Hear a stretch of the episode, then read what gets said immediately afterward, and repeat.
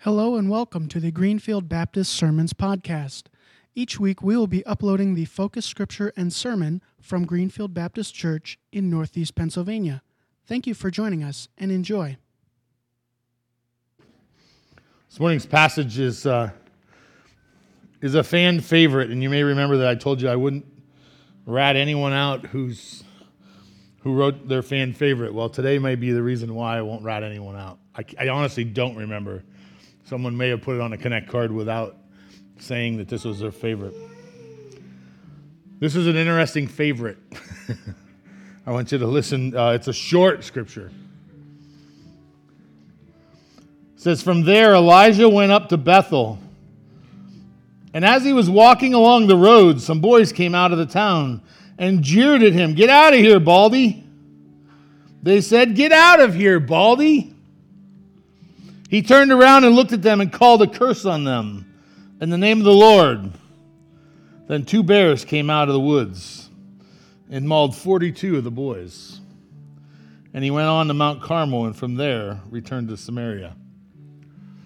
May God add his blessing as we try to figure out this scripture this morning. if you're children, you can church. Run, Philip, run. Dan, once you encourage him, he is hard to stop. Hey, he's in a good mood. He got to stay over last night. He was in a good place. A lot of. He is a lot of sunshine.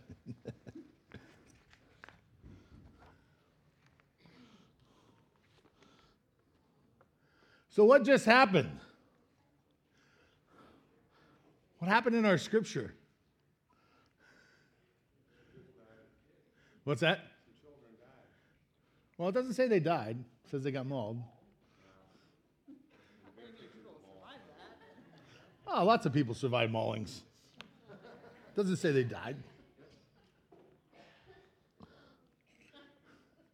So today we're gonna we're gonna build a sermon as we go. We're gonna see what what's that? Oh, oh, get to Oh no.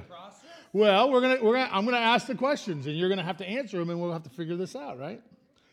Because we gotta ask ourselves, why is this in Scripture? What's that? Oh, okay. Power in the Lord. All right. What's that? Not to go bald. That's right. Whoever's favorite was this obviously was someone who was missing a little bit of hair. Not mine, but I don't know. Why does this make the scripture? It's important. Why is it important? We shouldn't make fun of bald people. All right. What's that? Bald people have the power. Now you guys are now we're getting some points that are worth like using in a sermon. Beware of the bears. Don't cross the bears, right?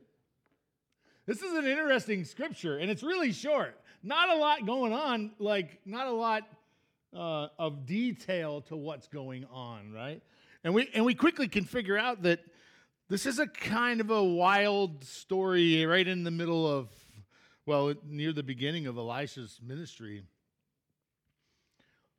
And it, it- it's kind of, so what we're going to do today is we're going to look at who these people were. We're going to look at what was in this scripture and get a little bit of context because I think if we get some context to this, to this passage, we can understand it a little better. So, who was Elijah? Elisha with an S, S H A. He was a prophet, right? A, a, a preacher. We call we call those Old Testament prophets prophets, but they were preachers. They were they were people who took God's word out, right? They went out and shared it with people. For what reason? God told them, yeah, that first and foremost, right? They were taking God's message out to people. And what were they saying? Well, yeah. Repent, right? Repent, for, for God is coming. Repent. Get your life in order. Sort out what's going on in your life and put God first. That's the message that they're sharing. Uh, and, and we see a lot. This is all uh, uh, in Second Kings. There's a, there's a whole bunch. First Kings is Elijah. Uh, and then Second Kings is, is Elisha. But if you want to read some more of the background, you can get a sense of what's going on there. But, but Elijah's job was to go out and share the gospel, telling them what God had told him to say. We also know that some prophets had it better than others, right? Anybody know who the weeping prophet was? Jeremiah, right? You know why? Nobody listened. Ever felt like you weren't listened to? Anybody a parent? right? Jeremiah went like 20 plus years, nobody listening, kicking them around. Well, Elisha's ministry was, uh, in, in some ways, was better than that. He had a long, a long ministry, and uh, yes, exactly. When he ended up dying, the king was really sad. The king was really sad that Elisha had died. Yeah, yeah, because he was in like three. He was he sixty years, so uh, over um, three kings. One of the one of the yeah one of the better right. So Elisha, uh, he knew a guy named Elijah, right? And and I know this is a bit sometimes can be a bit confusing, but Elijah was finishing his ministry. He was also a prophet. What's significant about Elijah? He didn't die, right? He didn't die. He did. Yep, that's in Second Kings. So when Elijah met Elisha, Elisha was, was doing what most people did. He was farming. He had oxen. He was out farming, doing his, uh, doing his work to stay alive, uh, to feed his family, to do what he was called to do at that point. And Elijah shows up and he says, Hey, you're called of God. And I want you to stand in those shoes for one second. Hey, you're called of God. And Elisha says, What's that mean? No, he doesn't say, What does that mean? He says, Okay, let's go. You know what he does?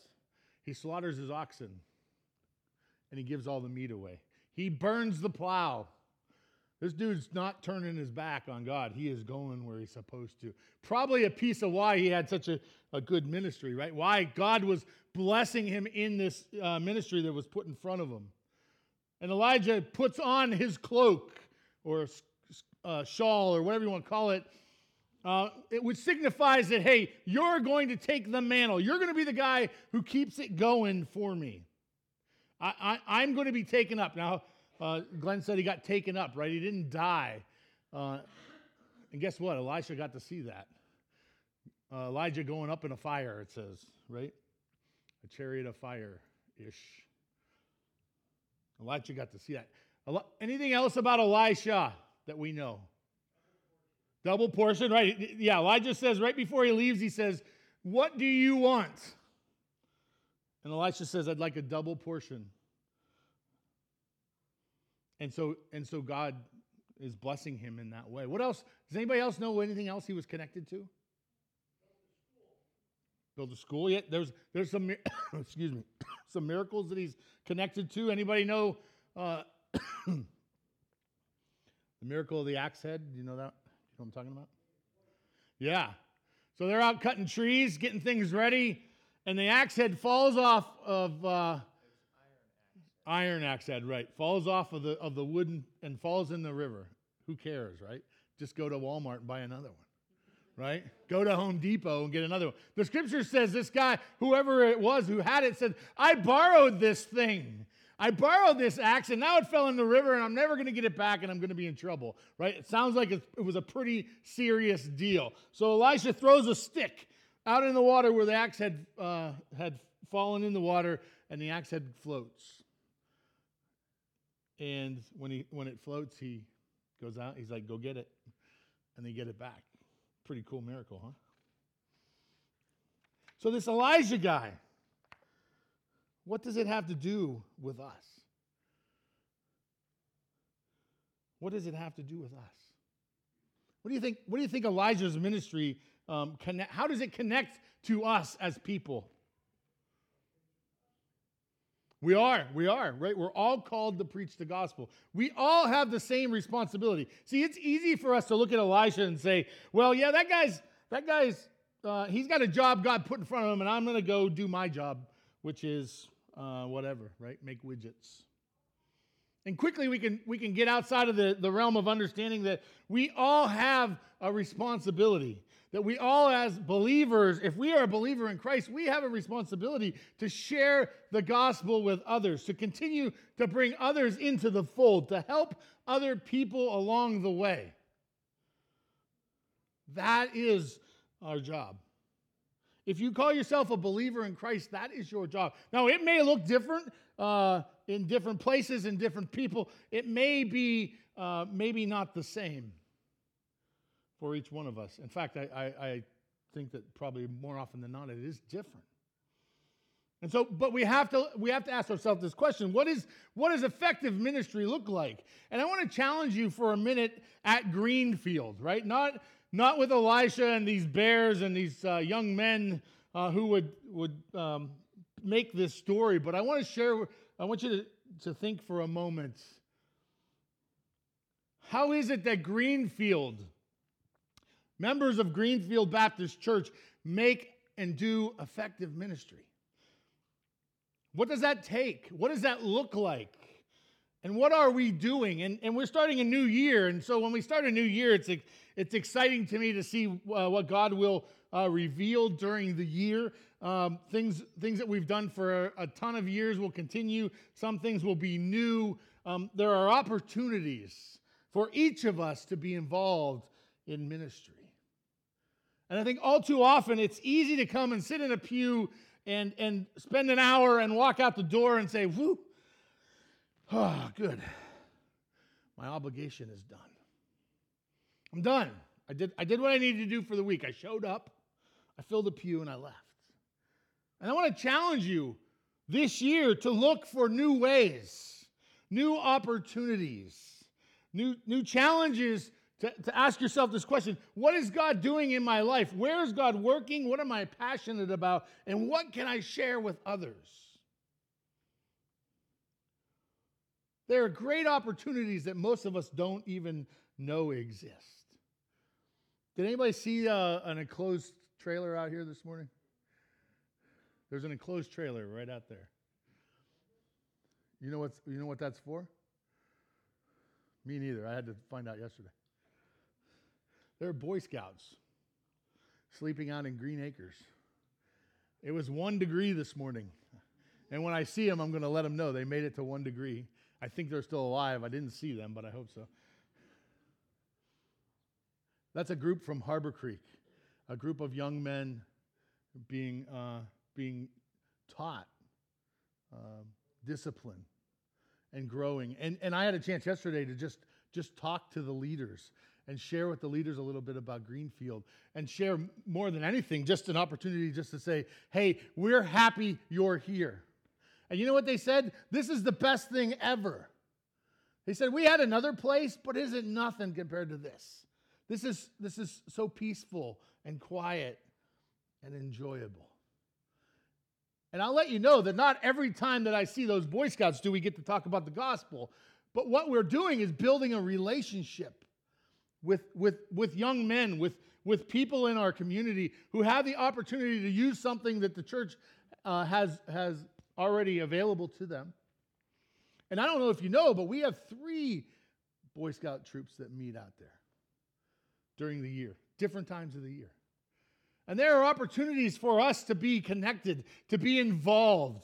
Uh, I just had a, a, a, guy call me last week asking about, um, about another opportunity for the gym and wanting to be connected uh, that way. And, and his first initial interaction with the church was with the Boy Scouts and putting up the lights. I don't know if you know, they put up lights out there for us last year.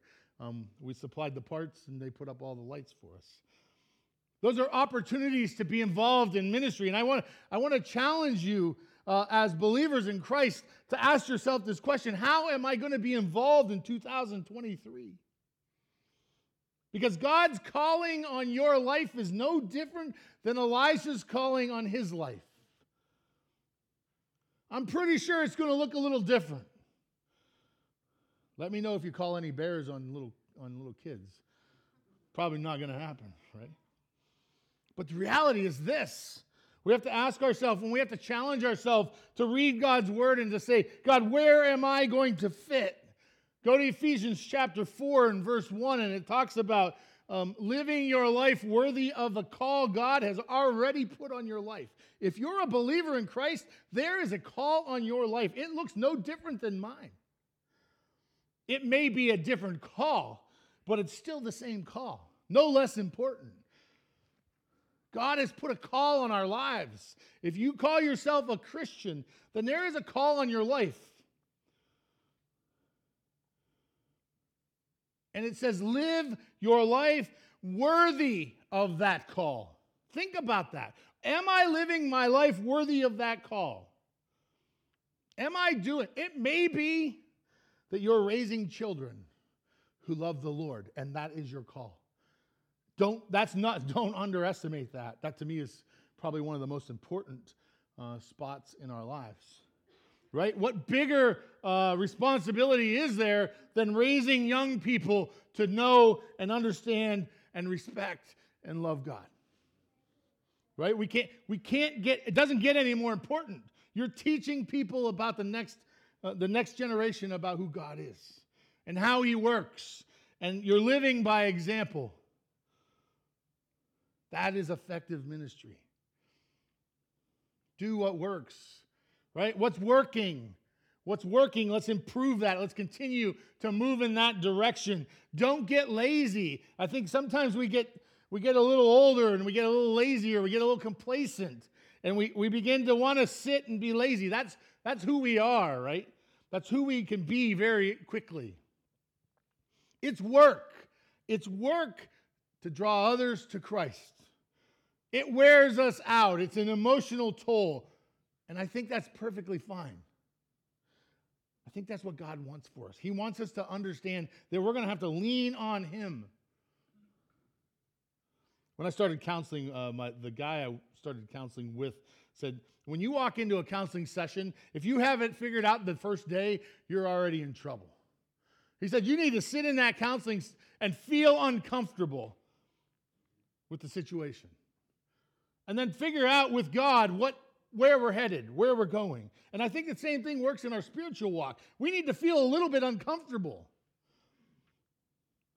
Some of the, some of the best opportunities to minister, I've seen those opportunities when people step out and they're like, I don't know if I can do this, but I'm willing to take a chance.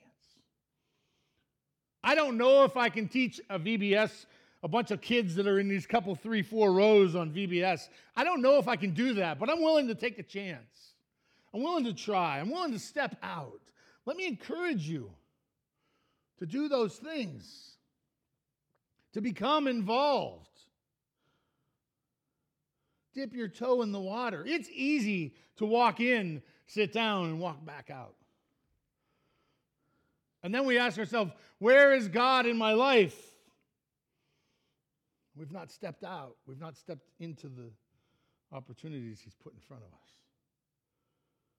If you're already involved in ministry, don't listen to me, right? I don't, I'm not asking you to take on more than God has put in front of you. What I'm asking you to do is if you're not involved in ministry, if you're not doing something for God, and that's between you and God, if you're not doing something, you're not really reading Scripture and living your life as a follower of Christ. Because a follower of Christ is following. So that was non point one, right? Because there wasn't there wasn't a point there. The second half of this passage is is kind of wild. We we get this sense that uh, a bunch of little kids were out running around. Uh, a flock of little kids were out running around making fun of Elisha. Right? And it says, Get out of here, small, or they say, Get out of here, Baldy. Or if you read the, the old NIV King James, it says, Go up, Baldy, right? Go up. And, and I don't think that the, the new NIV does as good a job uh, translating that because it, it says, uh, get out of here. And what, what they're really saying is, go up, Baldy, like Elijah. Why don't you just die? And when they talk about small, they talk about small, they're, they're not so much talking about small children, right? They're talking about a small brain, about uh, about small thinkers. This group of young men were small thinkers. Do you remember the, the, the parable of the Samaritan? What happens when the Samaritan's going, uh, uh, is when, when the, uh, the, the person is going out on the road? Who gets them? A bunch of robbers, right? My sense is in that day, they, these people would be walking from place to place, and in those in those moments when they were walking from one town to another, there would be places where people could hide. There would be pe- places where people would cause trouble. The police cars didn't go down those roads at that day. Right? There, was, there was no police, right? Not, not keeping an eye on these things. It's kind of like the Wild West, but before the Wild West. Right? The robbers would be out there. And my sense is that this was not a, a group of young kids uh, messing around. This was a group of, of robbers, a group, a, a mob of people. And the scripture gives us a, a, little bit of inclination that these were Baal worshippers, idol worshippers. Remember what Elijah had done? He had killed a whole bunch of Baal worshippers.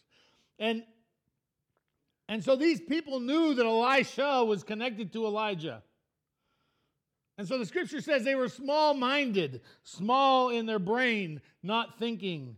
And they said, Go up, Baldy. Their, their, their temptation, their desire is that Elisha would die. They weren't happy to be around, they weren't happy to hang out. They were angry, they were a mob. They were a mob of people. Who wished ill will on Elisha. They wanted to go after him. They didn't like him. They knew who he was connected to. I believe they did because they, they knew. Well, the older the older version says go up up Baldy, and a lot of commentaries say that that that was the understanding. There is that they wanted to kill him. They wanted him dead. They didn't like him. And so they screamed and yelled.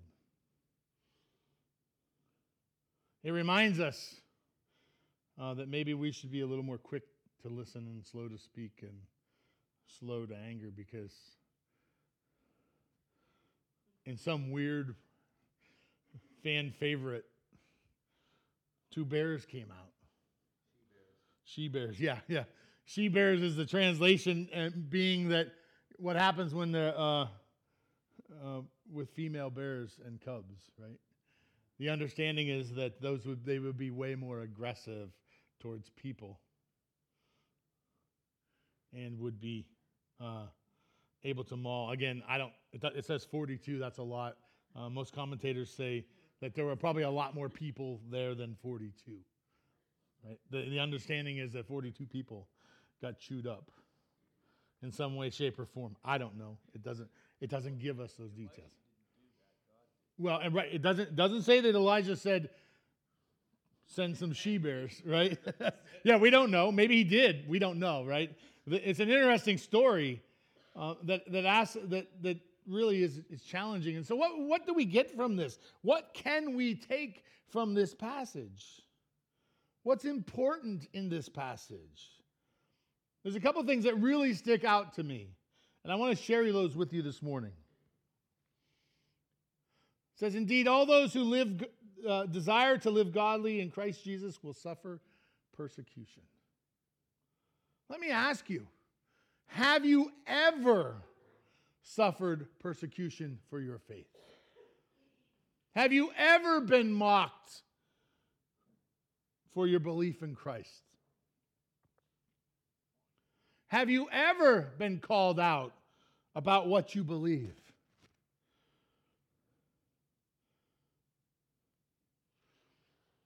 We live a pretty uh, safe life in America.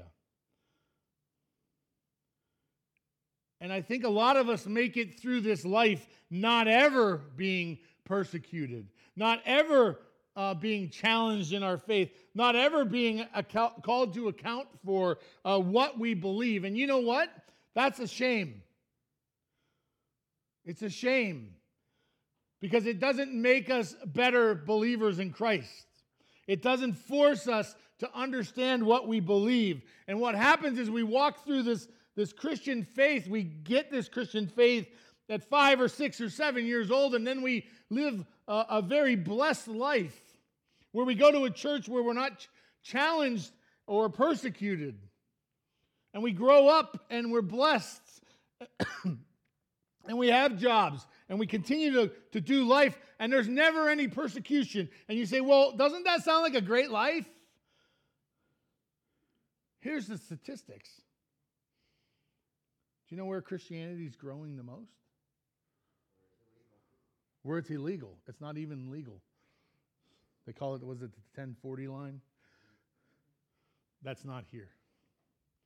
Christianity is growing the most in areas where people are being persecuted for their faith. Why? Because they recognize very quickly that it's real.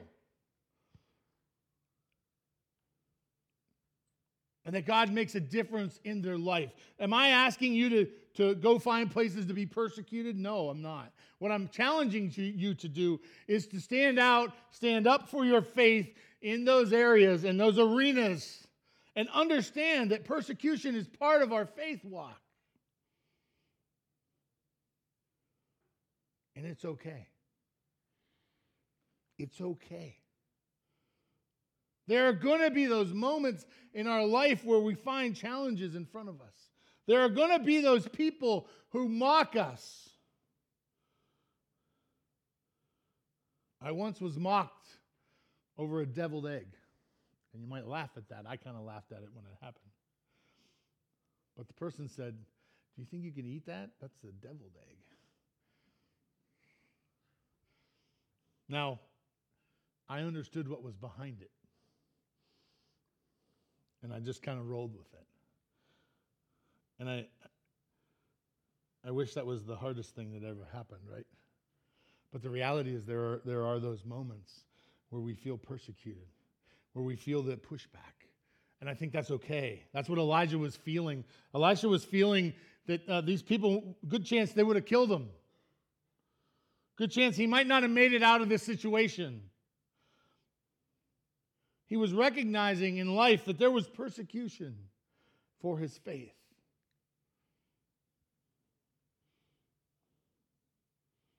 Stand up for who you are. We are in the end times. We are nearing the end times. I can't tell you exactly where we're at because I don't know. Um, but I know this, like my grandma used to say, we're one day closer to the end than when we uh, where we were yesterday.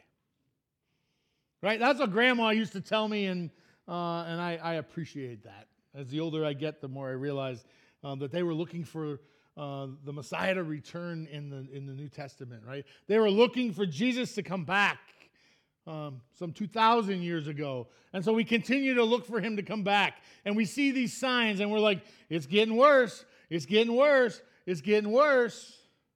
Hang on, there'll be persecution. And it will force us as believers in Christ to make decisions about what we believe. Get yourself prepared, understand your faith. Be involved in a small group where you can be challenged. If you don't come, Come on Wednesday night. Bring a question, a problem, a scripture that doesn't add up. I dare you. Uh, it's a great group. And that's just one of many opportunities. Stay for a Sunday school. There are opportunities for you to jump in. There are eight or nine adult Sunday school classes uh, that meet each week. And they're all doing different things, different topics. But that's where iron sharpens iron. Jump in those places and learn your faith.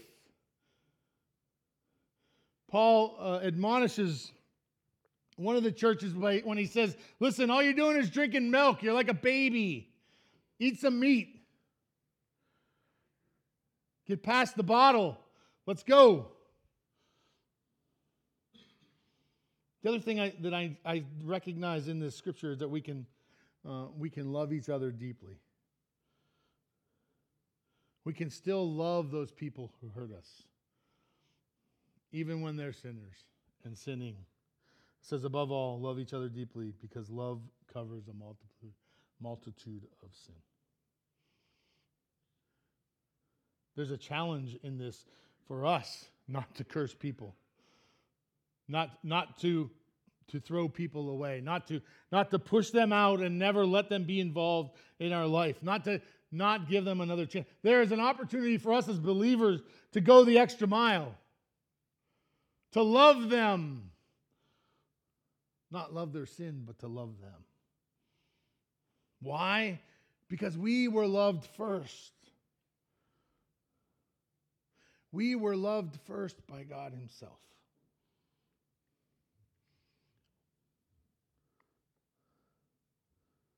I'll remind you that when you feel unloved, remember the cross.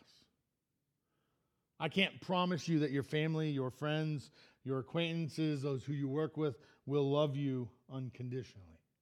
I can't. In fact, I can promise you that you're going to run into people who won't. But what I can promise you is this that God loves you unconditionally.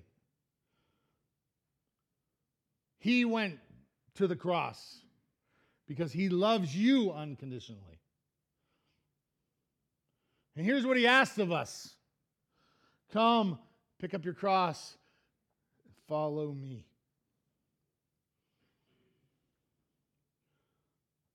It's actually pretty simple.